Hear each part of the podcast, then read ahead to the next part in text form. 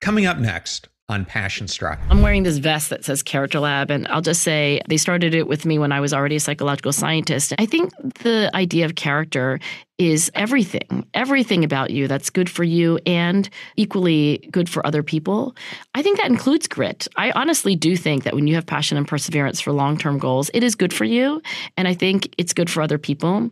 But character also includes honesty and kindness and generosity and humility and creativity. And the list goes on. So character is plural.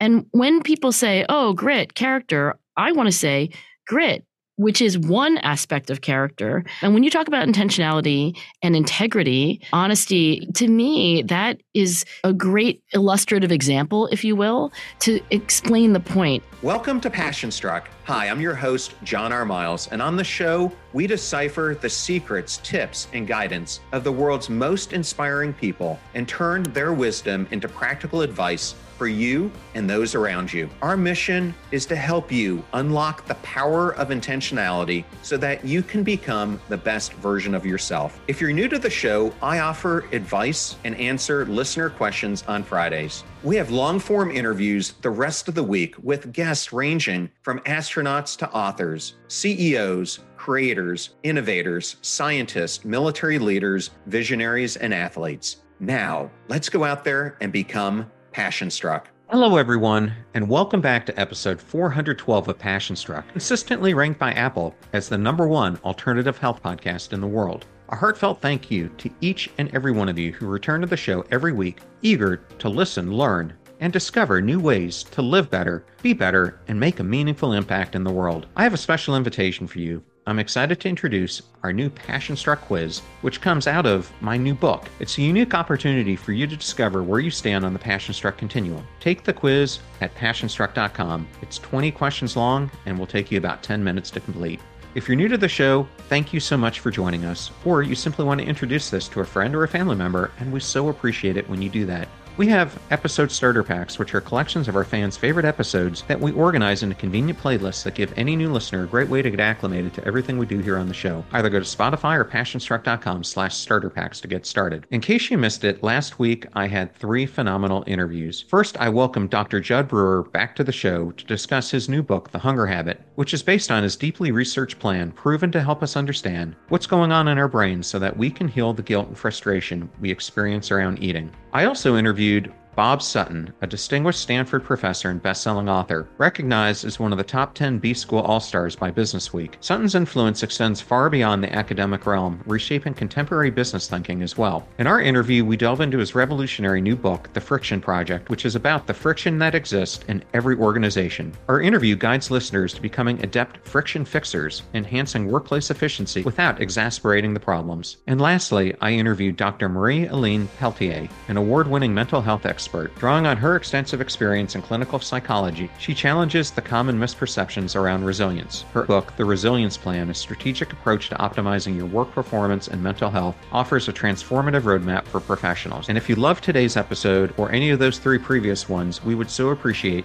you giving it a five star rating and review. They go such a long way in strengthening the Passion Struck community where we can help more people achieve lasting happiness and success in their lives. And I know we and our guests love to hear your feedback. Today marks a landmark day for us. We're not only celebrating the launch of my new book, Passion Struck 12 Powerful Principles to Unlock Your Purpose and Ignite Your Most Intentional Life, but we also have the privilege of hosting an extraordinary special guest, Angela Duckworth. Angela is a renowned psychologist the Rosa Lee and Egbert Chang Professor at the University of Pennsylvania, faculty co director of the Penn Wharton Behavior Change for Good initiative, and the author of the number one New York Times bestseller, Grit The Power of Passion and Perseverance. Her work on grit and self control has been instrumental in shaping our understanding of what drives achievement and success in life. In our conversation today, we're going to delve into Angela's fascinating journey from founding a nonprofit summer school and being an inner city teacher to becoming a world class researcher. We'll explore the pivotal moments that led her to study psychology at the age of 32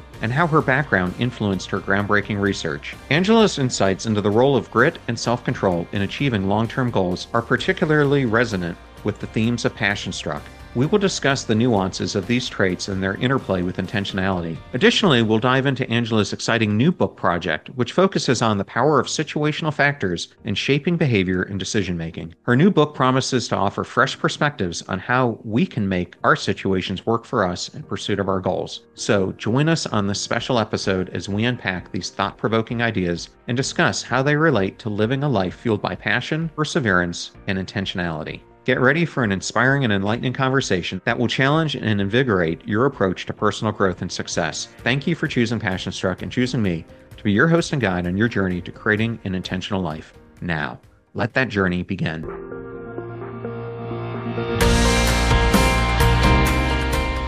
I am absolutely thrilled today to have one of my favorite authors in the whole world, Angela Duckworth, on Passion Struck. Welcome, Angela. Hi, John. I'm so excited to be talking to you. Well, I've wanted to have you on this show for so long, as I told you beforehand. You are requested so often by our audience that it's just amazing we could make this happen. Well, I'm really happy to be talking about whatever you're in charge. So, yeah, let's do it. You are very well known by many people, but I still like to give them some context on how you got to where you are today. So, to me, it's pretty intriguing that you went from this transition from founding a nonprofit summer school and being an inner city teacher to now becoming a renowned psychologist, New York Times bestselling author. It's quite remarkable. I wanted to ask at what point did you realize that psychology was your calling and how did your earlier experiences shape your research focus? I got to graduate school when I was 32 years old. I was pregnant with my second daughter and I was still nursing the first daughter these were circumstances that I had not anticipated. And in fact, when I looked to my left and I looked to my right, well, all the other PhD students were like, well, a decade younger than me or almost a decade younger. And they were not nursing or gestating children. So I will say, in a way, I got to psychology late. There was a decade between graduating from college and deciding I want to train as a psychological scientist. And what happened during that decade, I think, is that, as you mentioned, I taught in uh, public school classrooms. I was a math teacher for high school students in New York City and in San Francisco. And then I ended up teaching a little science in Philadelphia. And I think along the way, I also did some other things, like I was a management consultant. I was trying to figure out what my calling was. And like many people, not having that direction was so much more difficult for me than just working hard in a direction. I had no problem with work ethic or even resilience, but I didn't know where to go. And I think that finally brought me to this I don't know, you want to call it an epiphany or just this kind of maybe growing awareness. I should be a psychological scientist. Was those years in the classroom where I was working with kids. I got to see how smart they were. I was like, oh, wait, young people are really smart. And I remember going to bed one night and thinking, of course they're smart. Their brains are like their bodies, they're new and shiny and unbroken. So I guess I became a psychologist because the contrast between how smart these kids were and what they were able to do in my classroom, the gap, frankly. I was like, wait, if you're so smart, why are you not learning algebra or geometry or calculus. I think that made me wonder about motivation and emotion and all the things that I now study as a psychologist. I have to ask, it had to be an incredible experience having Marty Seligman as your advisor. Can you talk a little bit about how he might have shaped your path? So, as I mentioned, John, I'm not only pregnant, I'm nursing daughter number one, whose name is Amanda. As any mom knows, nursing happens sometimes during the day and sometimes it happens at night. One late night with Amanda in my arms, I'm scrolling through the website of the psychology departments that were in Philadelphia. So, my husband, Jason, and I had moved to Philadelphia for his job. He's a real estate developer.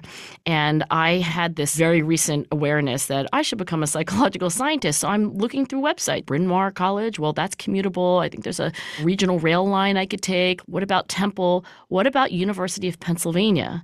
Which was and is Marty Seligman's university. So I find the psychology website and I'm going through in alphabetical order get to S and Seligman. Of course, I'm an outsider to psychology. My major in college was neurobiology, and then I had done some graduate work in neuroscience, but I had not actually studied psychology formally.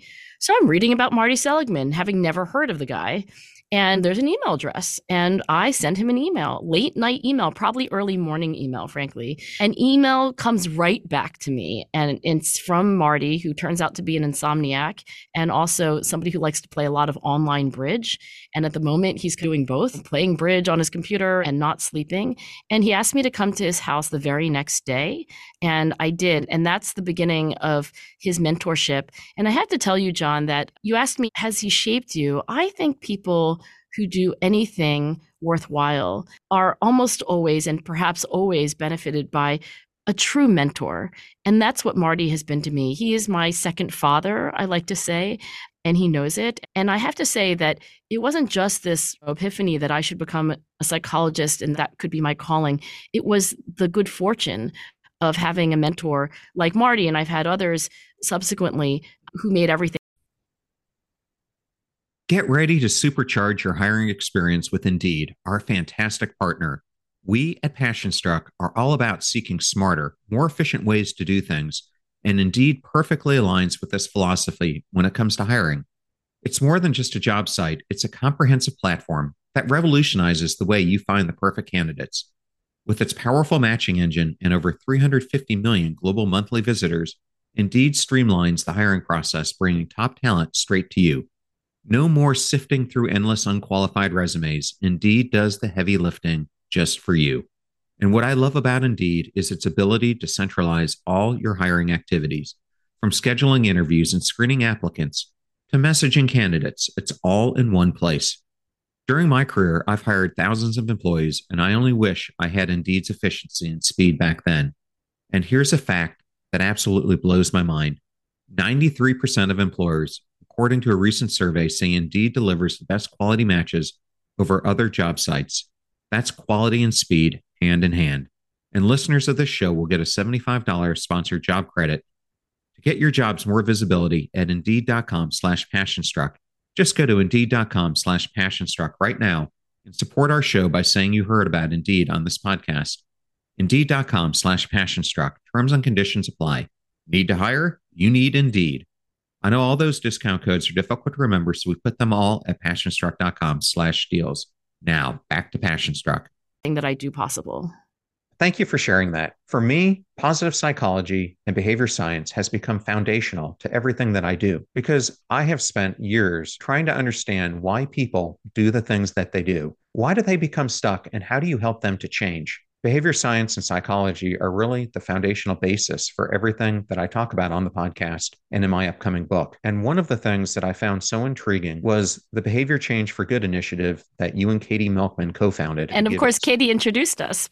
Yes. And of course, Katie introduced us. And I've had such an amazing experience with so many of the authors and scientists who are part of your community. And I wanted to give it some airplay because I think what you're doing is just incredible. Can you share a little bit more about the initiative and what you and Katie, as well as the other scientists, are hoping to accomplish with it. Well, John, I think you would blush if you could hear the things that Katie said. You have to meet John and you have to go on his podcast. It's like amazing. So I take Katie at her word. Katie and I met, now it's over six years ago. I want to say maybe close to 10. It was because both of us were professors here at the same university, University of Pennsylvania. Each of us had this interest in how people make changes in their lives to eat better, to stop procrastinating, to save more, to take some risks maybe in their romantic life. We were just interested in how people make changes in their own lives that leave them and others better off. And we had been trained very differently. I think that's why we hadn't met. We had been at the same university for some time, not forever, but for some time before meeting. And the reason is that she's really trained, I would say, more as a behavioral scientist. Or I think her PhD is in computer science, but she's in the group of economists and behavioral economists, many of whom you know. I had been trained as a psychologist. And so those are really two different tribes. And so when we got together and we discovered each other, we're like, wait, we're writing about the same topics. Maybe we should be collaborators. It was in a dentist office, actually. My daughters had gotten old enough that they needed to go to the dentist. And there was this one day, it was like the only 45 minutes that could possibly be shoehorned in to schedules. And it was Katie Milkman and Adam Grant another psychologist that uh, shares passion for this work, and then me. And we were like waiting in the waiting room, but also in the corner instead of reading People magazine, we were having a scientific meeting. And I think what would describe this behavior change for good initiative that Katie and I later went on to co-found and that she directs or she's the number one i'm her I don't know, lieutenant or something, is really the idea that all of us have goals and all of us struggle. And maybe science, whether it's from behavioral economics or neuroscience or sociology or psychology, can help. What we do together in that project is we find other scientists who share that passion and we run these huge studies, which I'm sure Katie's already described to you, these mega studies where many scientists are testing ideas all at once, all trying to change some outcome, saving more, staying in college, doing better in classes if you're a student, being healthier, exercising more, getting vaccinated. All of these studies have some outcome that we think is for good. But we're also helping people, we hope, change for good in the sense of making lasting change. So there's a little double entendre for us. Behavior change for good means those two things. I love it because I have listened to so many podcasts where people are giving self improvement advice. When I created Passion Struck, I really wanted it to be different from every other show that was out there. So it was so important for me that the very foundation of the show was teaching people the science behind behavior change so that not only can we be teaching them different aspects of how to change their life, but showing them that it's all actually based on science and psychology, and so many well researched and documented findings. So, my relationship with the Behavior Change for Good initiative has been so instrumental. And I am so thankful that Katie was able to work with me and that now we've been able to showcase over 40 different scientists on this program. I think you have the record, John. I think you should get a belt and start putting notches in it because, yeah, I think you. Well, we have we're over 160 scientists, so we could keep you busy for a long time. But I'm really impressed. It's so. one of the things I like best about this podcast that you really have a dialogue that's both practical, but it's rooted in the latest research. Thank you for that, Angela. And in addition to my podcast, you and Katie both also have amazing podcasts. Yours is called No Stupid Questions. And I wanted to share some of the recent episodes with listeners in case they wanted to tune in. One of my favorite ones was a recent episode that you did around Can you manifest success through positive visualization? Another one was on Do kids need more independence? Another one was on What does success really look like? How contagious is behavior? And can you share a little bit more with the audience about your podcast? Well, some years ago, I met Stephen Dubner. And as Stephen Dubner is not a scientist, but he hangs around them a lot. And he co wrote Freakonomics with the economist Steve Levitt. And I met Stephen Dubner because he was interviewing me and not interviewing me like this, where we're having a long conversation, but just, oh, Professor Duckworth, you know, do you have five minutes to be interviewed? Because we're doing a study on, I don't even remember what it was on. Uh, maybe it was on failure or something like that. And he wanted a soundbite. So I say yes. I'm a fan of Freakonomics. And I end up talking to him for an hour. And man, he is a great journalist. He was like getting me to say these things that I really thought, you know, that weren't the kind of carefully crafted sound bites. I was like, all right, well, if you really want me to tell you what I think about motivation or human nature, TBH, it's this. And so that conversation led to a friendship. I, I, mean, I would say a professional friendship, obviously, because it was just call me with increasing frequency about topics that were relevant to stories that he was doing on his radio network. And then he said, Hey, do you want to have a podcast? And do you want it to be a conversational podcast? So, not a new person every week like you have, but just the same two people every week talking about one question that's curious or a source of curiosity for at least the two of them and maybe for more people. So we decided to start that together and we ran it for three years, Stephen and, and me. We then transitioned to a new co-host candidly because Stephen was like, you know, running all of Freakonomics and having this podcast with you, my separate work as a journalist, it's like it's too much. So I went hunting for a new partner and that new partner is Mike Maughan, who is this like tech executive. And so we have a conversation Uh, like the ones that you just mentioned. And I try to bring a behavioral scientist or psychology lens. And then he often brings, I think, a sort of business person, but also a person who's trying to, as I think many of your listeners are, like improve his life kind of lens. And yeah, it's been a lot of fun and it continues to be. So that's the status. You're very kind to ask about it. One of the reasons I love it is because of him. I used to be a software CEO myself. Kindred spirit. yes. There's some so, things in your background though he hasn't done. I'll just say. He'd be the first to admit. Well, to entice the listener to keep listening to us today, I'm going to put a teaser out there that you have a new book that you're working on, but I don't want to discuss it yet. So we're going to leave it for about 20 minutes from now. We should but, discuss your book because you've actually finished it and I, But yeah, we can talk a little bit about that. And speaking about my book, today's episode is actually coming out on the day that my book releases because your book, which I have right here in my hand, really served as the foundation for everything that I built the concepts of passion struck around. I've really leveraged your work about high achievers, and it's been so instrumental in my own personal journey. And I have to tell you, Angela, this is my third copy of Grit because the other two I highlighted all over, and then I gave them to my two kids who are now 25 and 20 because I think it is so fundamental for them to understand what's in your book. And something I wanted to get to right off the bat in Grit is your research that you did at West Point. And it really provided profound revelations into what success looks like in high pressure environments. You originally did the research in the early 2000s, but I've seen more recent research where it was updated in 2019, if I have my research correct. So it's not only covering Plebe Summer, which you originally did in your research, but now it's covering over 11,000 cadets through all four years at West Point. Can you explain how grit is exhibited in military academy settings and its overall impact on cadet success? I am sure many, if not all, of your listeners know about West Point, but for those who do not, it is the oldest military academy in the United States. And um, like the other military academies, it's very hard to get into.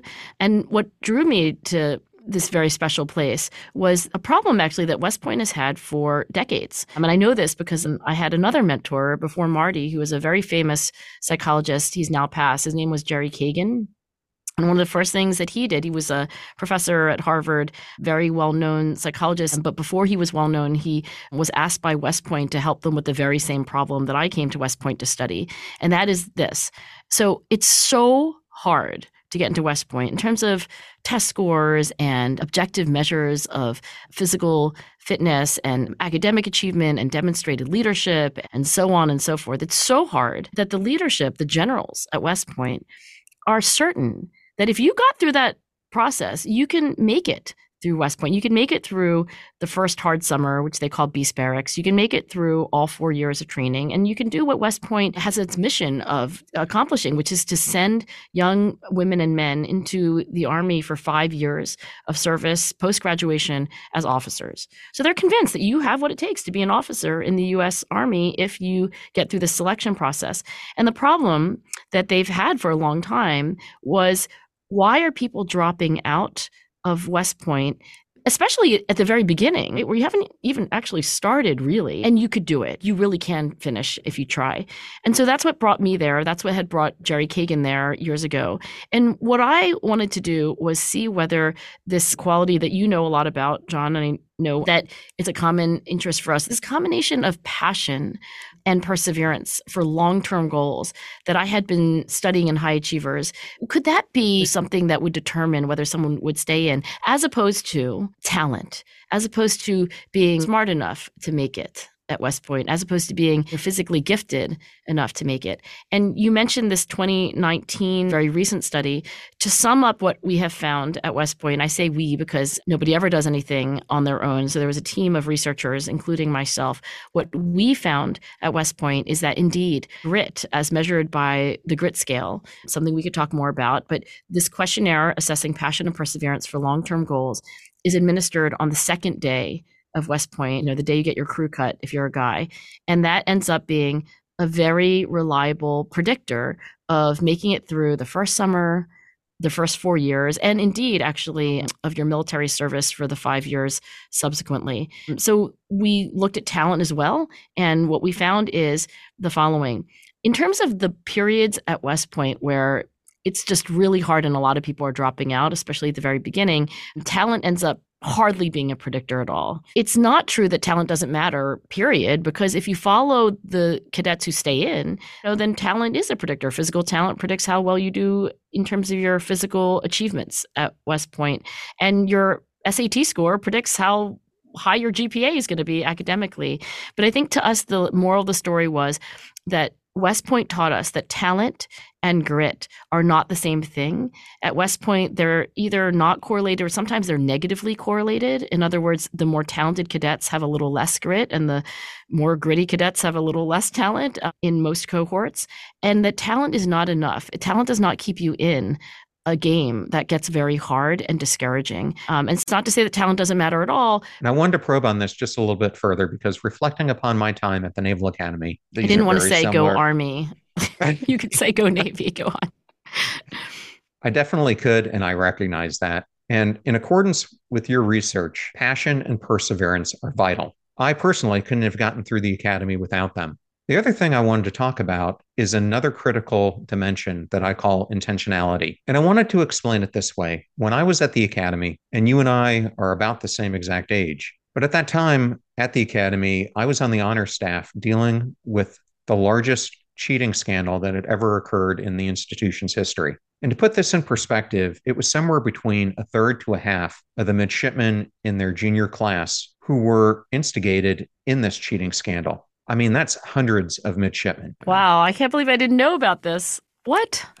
It really showed me a lapse in ethical judgment, despite having the apparent grit. Using that as a lens, how does it make you see intentionality? And how do you think intentionality interacts with grit to help form long term success? I'm wearing this vest that says Character Lab, and I'll just say, you know, it's a nonprofit that some educator and I, classroom educators, and I started. They started it with me when I was already a psychological scientist, and the reason I like the word character, which I think some people don't like, I like it. I think the idea of character is everything, everything about you that's good for you and equally good for other people.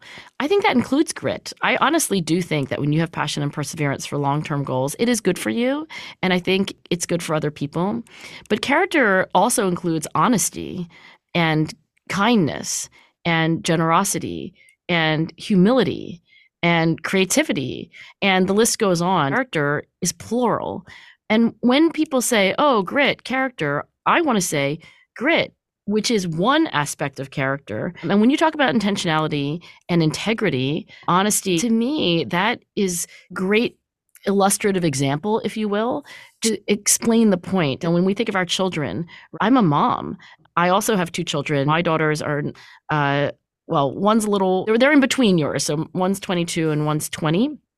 And when my husband and I were raising them, we didn't just care about grit. Of course we didn't. Of course we wanted them to be honest and we talked about honesty and we gave examples and we dealt with it. I told them about the time I stole, I think it was a $20 bill from my mom's purse and I was T- probably telling them on a day where they needed to hear that story for a reason, telling them about how I felt afterwards and what it meant come clean. So I think character to me, as Aristotle said, and as Martin Luther King Jr. said, character is a very broad idea. And I think one of the misconceptions of the work on grit is that it's the only thing that matters or that it's even the most important thing that matters. And I will tell you as a mother and also as a scientist that neither of those are true.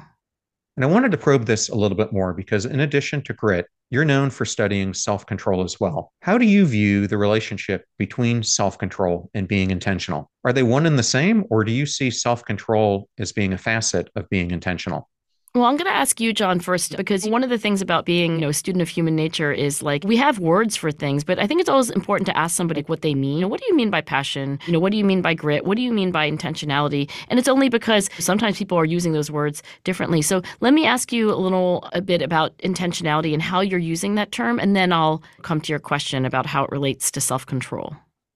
So one of the things I talk about in my new book, Passion Struck, is that if we want to create this ideal life that we're all shooting for, if you examine self discrepancy theory, you really have to go from your actual self, which is who we are in the exact moment today, to becoming our ideal self, which is who we could become. And in order to do that, I think the alignment of actions, ambition, and aspiration are absolutely critical. And people think that they're interdependent, but they're actually very closely related to each other and work off of one another. And I think it's the intentional choices that you make, something that I often refer to as micro choices, that help you to align your actions or your choices that you're making on a daily basis so that they're done in concert with your ambitions and your long term aspirations. And the way that I like to explain this is we all have the opportunity to make choices every single day. Oftentimes, we get into this repetitive motion of being unintentional. It's almost like we're living our lives as a pinball instead of being really intentional about the deliberate actions that we're taking.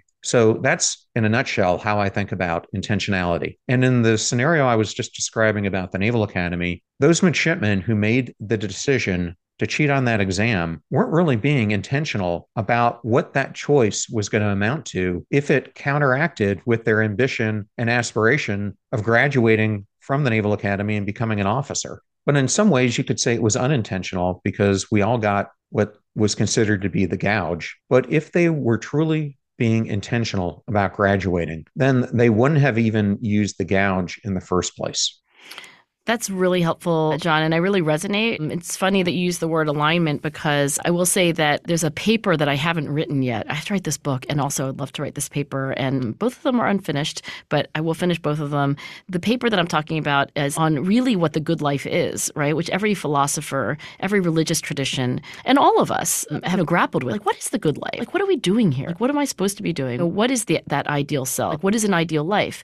The reason why alignment has become like the center of gravity for this this paper, and this is a paper with me and other psychologists and philosophers as well. Maybe that's why the paper isn't written yet. There's too many of us. But what we've all agreed upon is that in every religious and philosophical tradition, and certainly supported by modern science, that what the good life is, it must at its core be some kind of alignment. And just as you say, do my actions align with my ambitions and goals? Do those ambitions and goals align with my long term aspirations, my core personal values? You know, what will be true of me and what I honor in myself until my dying day. Is there alignment or is there misalignment? And is there alignment between my goals, aspirations, and actions and what you're trying to do, the person next to you, society at large? So I think alignment is a very special word and it gives me a sense of what you mean by intentionality. I think this idea of waking up to that thing that you just did does or doesn't align with those ambitions and aspirations like being conscious and being aware, I think that is the first step toward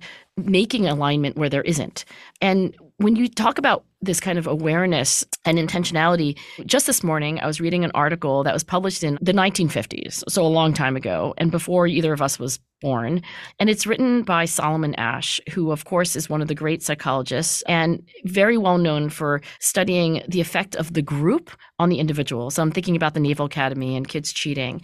And what Solomon Asch did was this pioneering work with an experiment like a little play, and you don't know that everybody else is an actor because you just signed up for an experiment. You walk into a room and you're said like oh this is like a vision task we're studying vision and we're going to show you these lines and they're different lengths um, your job is to say is this line the same as which line choice a b or c and you're sitting there in this group and you think everybody else is a volunteer but they're not they're actors and they have a script and the script says that on the first um, question and these are very simple like, oh it's b clearly it's B. Oh, this one, it's C. Clearly it's C. So the script says that on the first couple of questions, the actors are all told to give the correct answer. The real volunteer goes last.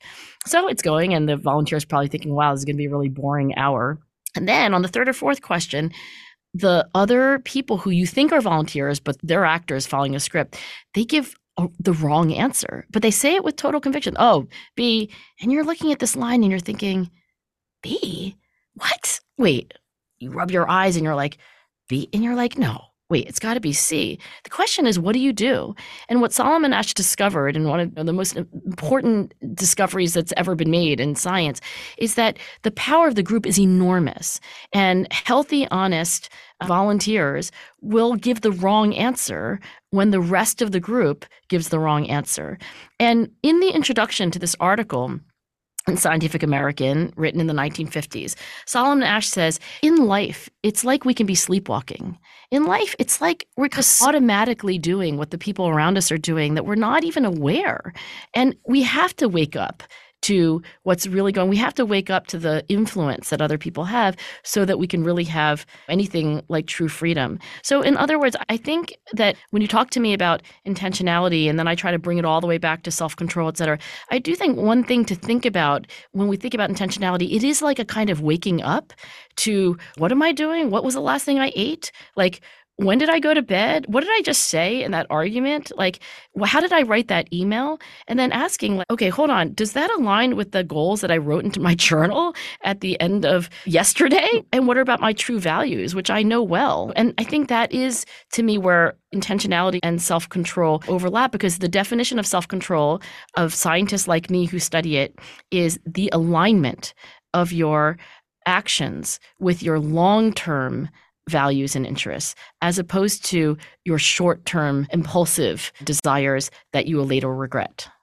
Angela, thank you so much for saying that because it really correlates to a conversation that I had with Hal Hershfield, who's a professor at the Anderson School of Business at UCLA about life crafting which is something that I really looked at. The thing is, John, you're friends with all my friends, and I'm like, oh gosh, I love that. I love Hal too. and Hal is like the nicest guy. He's the nicest guy. And guess what? His grandmother, who's 100 I think, uh, lives in the same hmm. senior living facility as my mom and their friends. Wow. yeah. That's incredible. Who would have thought? Yeah. Coincidence.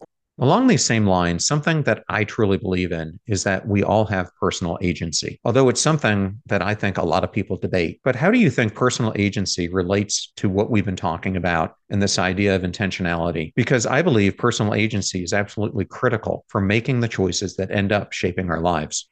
I'm a big fan of personal agency, as you will not be surprised. Somebody who studies grit and self control and only went into psychology to help kids develop these skill sets and mindsets that allow them to have true agency over their lives. So I'm a big fan. I want to say that I understand a little bit about why it's so controversial. I think on the political left, there are a lot of people who are like, wait a second, well, I don't want to talk about agency. I want to talk about structural problems and obstacles in society that make it difficult, if not impossible, for many people to lead the kind of lives they deserve. I hear that a lot on the left. And frankly, I am uh, toward that end of the spectrum. On the right, I hear, wait a second, what happened to personal agency and responsibility and doing things in your own life to take care of yourself and your own problems? And I see this tension, this chasm, this disagreement, if you will. And I think it comes down to a misunderstanding. And the misunderstanding is this I think when a lot of people think of personal agency, they only think about it as the stuff inside you, your attitude, your willpower. Personal agency is just between your ears. It's not the things outside of you, objective reality that you live in, the neighborhood that you live in, the around you, the people around you. Well, that, that's the world. But personal agency is inside you. And I think that's why maybe if you're on the political right, you're like, oh, we should pay attention to what's inside you because you can change your attitude, you can change your actions because of your own willpower. And on the left, they're like, wait, you're missing this bigger picture. I think the misunderstanding is this. I think it's true there are some things outside you that you can't change.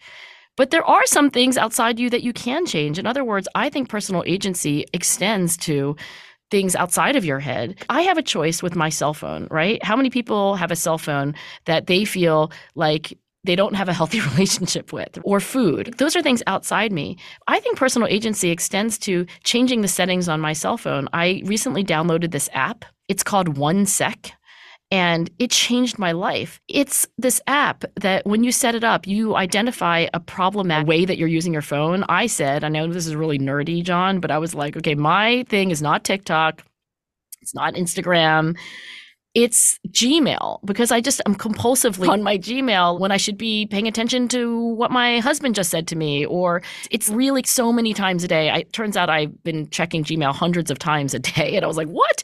So I installed this app called OneSec. And when you install it, you get this red screen every time you click on the problematic app. So for me, Gmail, for other people, probably TikTok or whatever. The red screen has this slow moving gradient and it's like, breathe in breathe out. And then after that, it says, Do you still want to go on? And for me, it'll say, Do you still want to go on Gmail? And then there's a bigger button that says, well, I changed my mind. I don't want to. And I got to tell you, just that little bit of friction, it's like I got to wait, a red screen, I got to breathe in, I got to breathe out. it cured me of this unhealthy relationship with my phone and with checking Gmail on my phone all the time.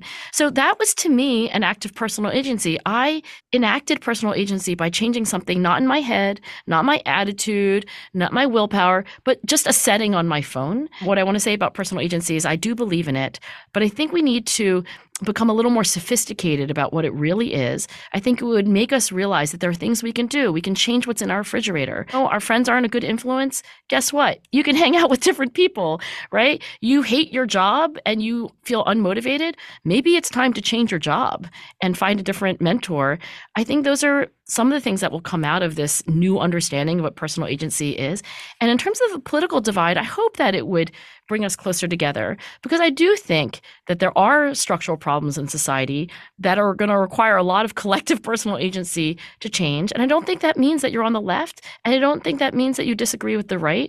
It just means that both and both the situation matters and our personal agency matters. And we sometimes put them into categories that are false. Angela, I completely agree with you. And if the audience wants a good book to read, I highly recommend the one that Marianne Lewis and Wendy Smith wrote called Both and Thinking. Angela, in the course of researching my book and researching you, I've determined that you and I have an absolute tremendous amount in common. We both love to study high achievers, and I've studied the traits of over 700 of them over the past nine years. And one of the lenses that I did it through was the big five psychological traits extroversion, agreeableness, openness, conscientiousness, and emotional stability for those who are listening who don't know what they are. But when I started to look at some examples like Jeff Bezos, Hilary Swank, Oprah Winfrey, Tom Brady, I started to notice a pattern. While most people seem content with just satisfying outcomes, it seems like these outstanding individuals, who I refer to as being passion struck, are always striving for more. They're never settling. Is this something that you have found in your own research as well? Yeah, I sometimes think what high achievers really are at their core are people who are, in a way, weirdly, satisfied with being unsatisfied, meaning that's the steady state for them. They want to be unsatisfied all the time. And I couldn't agree more. I sometimes think that if you ask most people, well, if you had one Nobel Prize, like how many more would you need or want? And they would be like, if I had a Nobel Prize, I guess I'd be done. I know Nobel laureates who want their second Nobel Prize and they are working for it. So I really couldn't agree more with you about that observation, about that pattern. I'm actually interviewing Cass next week. I cannot wait for that discussion, especially since he wrote the book with a Nobel Prize winner. Well, Cass doesn't have a Nobel Prize. Cass Sunstein. Richard Thaler has a Nobel Prize, and that oh, was his thought... co-author on Nudge. Yeah, Cass, who maybe deserves a Nobel Prize, but no, Cass, who co-wrote Nudge, does not yet have a Nobel Prize, and probably because he's not a scientist, he's not an economist, probably won't get one. But if there were a Nobel Prize for being a great human and a prolific author, then definitely Cass Sunstein would be the first to get it. So I wanted to use this to introduce something that I'm extremely excited about your new book. In the realm of psychology, the person versus situation debate centers around what primarily influences a person's behavior. And behavior is something that's at the core of everything I like to look at and research. And it really gets down to is it their personality or the situation that they find themselves involved in? And this whole debate, if I understand it correctly, it was really reinvigorated about 50 years ago by Walter Mischel, who challenged the prevailing belief that personality is the primary determinant of one's behavior. I was hoping you might be able to introduce your new book through this lens. And I wanted to ask do you believe that our actions are more heavily influenced by our inherent personality traits or the situations that we find ourselves in? So you're right to name Walter Mischel, who, by the way, talking about mentors and second fathers, Walter was a very generous mentor of mine. So I got to talk to him about grit and self control and the person versus the situation. He was, by the way, the most energetic 90 something year old in the world. And I would literally have to sprint to keep up with him as he would traverse the campus of Columbia University because he was that quick. And I'll tell you what I think. So, this old debate, which is just a classic question that all human beings have had, not just psychological scientists what is the reason I do what I do? Is it because of the forces situation, like the other people around me, what was available to me, or was it really me, my personality, my will? Which is it? And what Walter wanted to say in a book that became very widely known among psychological scientists, he wanted to say the situation is so much more powerful than you think, and probably a lot more powerful than anything that we could call a personality trait. Um, that kind of set off a war because all the people who study personality were like, ah, actually, we have the opposite view. I'll tell you what I think Walter w- would agree with at the end of his life and what I think. I think both and, a title that you just mentioned as a book, I think really where modern psychologists are today is that we fully recognize that it's both. And if you ask me to put numbers on it, because some scientists have tried, if you did put a number on it and they're all kinds of problems with trying to, 50 50 would not be a terrible estimate. Uh, for example, 50% ish of the variability in a pool of people doing different things in different situations, about half of that variability you can attribute to those people, and about half of the variability you can attribute to the situations that they're in. So I won't get too technical, but I'll just say it's both and. I think to me, what the really important thing to recognize is that it's a little more complicated than just, oh, okay, it's 50 50, got it. I think if you're trying to lead a better life, you should ask yourself, what situations can I put myself in that bring out my best? And I'll mention one other mentor and great psychologist, Tim Beck, who is the founder of modern psychotherapy as we know it. He lived till 100 and he lived just a few blocks away from me. So, just by luck, I got to hang out with him sometime toward the end of his life. And I'll tell you what he would say as somebody who spent his entire life counseling people about how to live a healthier, happier life, which is that you need to both think about your thoughts and the stuff inside your head, but you really do need to think about the situations you're in. And he would tell the story of this uh, very seriously ill schizophrenic named David that he wrote about. So, I'm not disclosing anything that he didn't already put into print. And he wrote about it in an academic journal, so I don't think a lot of people know about it. But this patient was so severely ill that he was just practically catatonic. He couldn't even participate in any kind of therapeutic activities in the hospital where he was living permanently. And then one day, the psychiatrist who was working with him um, started talking to him about the sorts of things that David was interested in. And turns out David really liked to have a nice hamburger. And the psychiatrist would say, instead of sitting here in this office, uh, why don't we go down to the cafeteria? Something that this schizophrenic patient had not done um, in a very long time. The very idea of being able to like walk down the hall and transact a buy a hamburger and money and get, getting the change. They go to the cafeteria and this young man is like a different person. It's like a flower blooming. He's standing in line, he's waiting patiently, he buys his hamburger, he makes a little small talk with the cashier, he takes a hamburger, he eats, and, and what the epiphany was for Tim Beck and those who were working with him is that in a situation that brings out your best, it brings out what Tim Beck would call the best mode that you have. You're capable of being nasty, you're capable of being hot tempered, you're capable of being delusional in the case of this schizophrenia, but you're also capable of being kind, you're capable of being patient, you're capable of being empathic.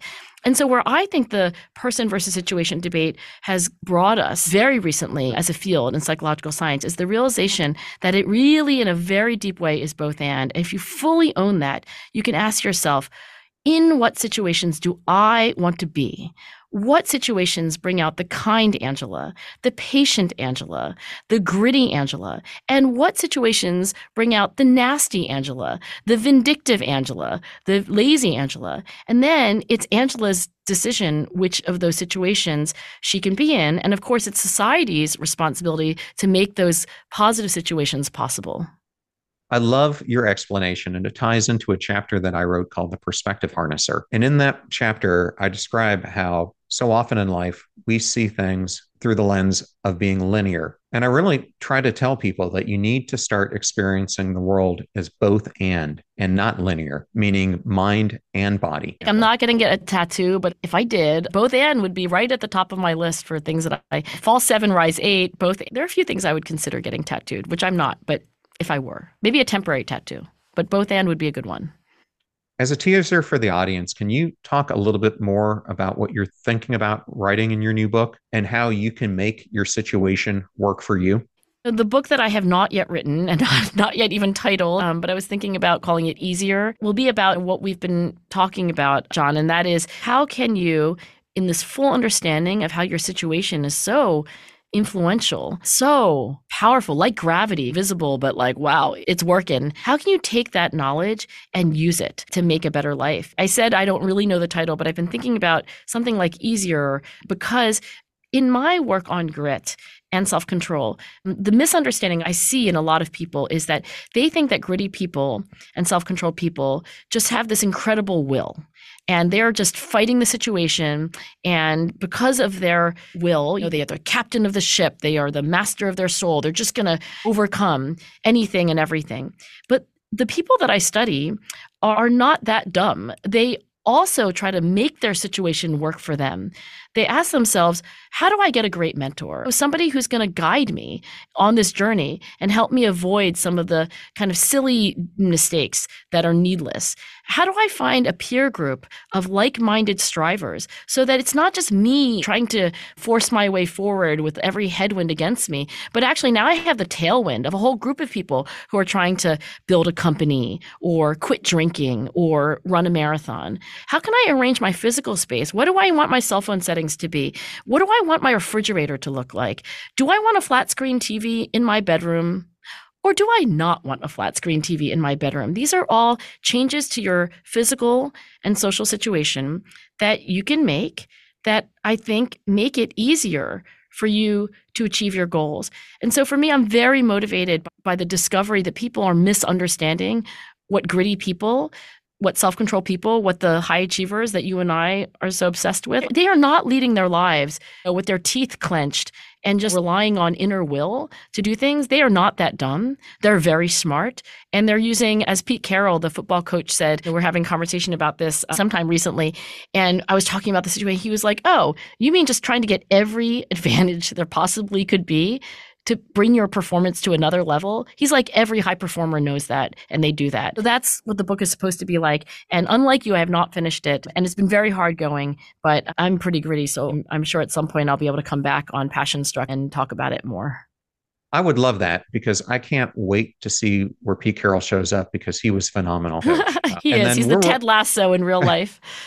and then, Angela, we're almost out of time. I can't believe this has gone so fast. I wanted to ask you one more question. I've been really trying to explore this whole idea of mattering because I feel so many people right now feel they don't feel significant in life. I went out and I tried to find research on mattering, and it was really difficult to do. I went to professors at all the major universities that you can think of, and there really wasn't any other person that I found until Thomas Curran, a professor in London, turned me onto the work that Gordon Flett is doing on mattering. He teaches at the University of York in Canada. And as I was reaching out to people, I happened to reach out to Ethan Kross, who's a psychologist at the University of Michigan, who told me that the closest concept he can think of to mattering is self determination theory, which is really about how autonomy, competence, and relatedness form intrinsic motivation or human motivation. I wanted to ask you, given the work and research that you're doing. If people don't feel like they're mattering in their life, what are some things that they can do about it?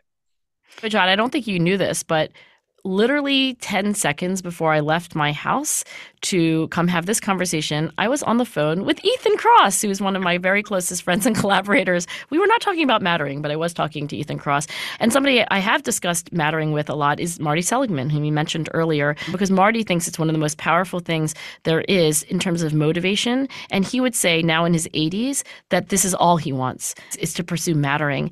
And if you ask me to define mattering, I completely agree, by the way. I have looked into it, and you're right. There's, wait, where's all the research on mattering? I think the closest maybe is on purpose and belonging and so forth. but I think what mattering is feeling like you are needed that if you weren't there, if you could imagine a world where you were erased, where you were deleted, then something would be worse. You know, that someone else would be worse, that maybe many people would be worse off. That's what it means, I think, to matter, to be needed, to be necessary. And if you ask me, what are some practical suggestions for this? I would say this. First of all, the next time you walk down the street and you just start to observe people and what they do, you'll, you'll soon notice that so much of our motivation is mattering. When I see somebody feeding pigeons in the park or walking a dog, I think, oh, well, that person matters. It, hmm. they matter to even a pigeon or certainly to their pet. But if you ask yourself, well, how do I want to matter? Usually the best thing to do is to think about what are the things in the world that to you cause you the most pain? For me, when I was with those children as a teacher, it was like watching a tragedy happen in slow motion and not being able to change it. I could just see their lives unfolding and I could predict what would happen to them when they left the womb of my classroom. And it just made me not angry. I think there was a kind of grief. And to me, I thought to myself, if I could live a life where I could help one child not enter a lifetime of poverty and chaos and underconfidence, then that will be one life well lived. Mm-hmm. One life well lived to me would be a life well lived for me if I could be part of that. That's how I want it to matter. So, my practical suggestion is start noticing why people do what they do. You will find that so much of what we do is because we want to matter. And then, when it comes to your own mattering, ask yourself what grieves you? What angers you? What irks you? And then perhaps ask, what could I do in a very small way, perhaps, change that for the better. And I think you'll be well on your way to mattering. Great. And Angela, thank you so much. It was such an incredible honor to have you here today. And I thank you so much for the incredible work that you have done that's influenced millions globally.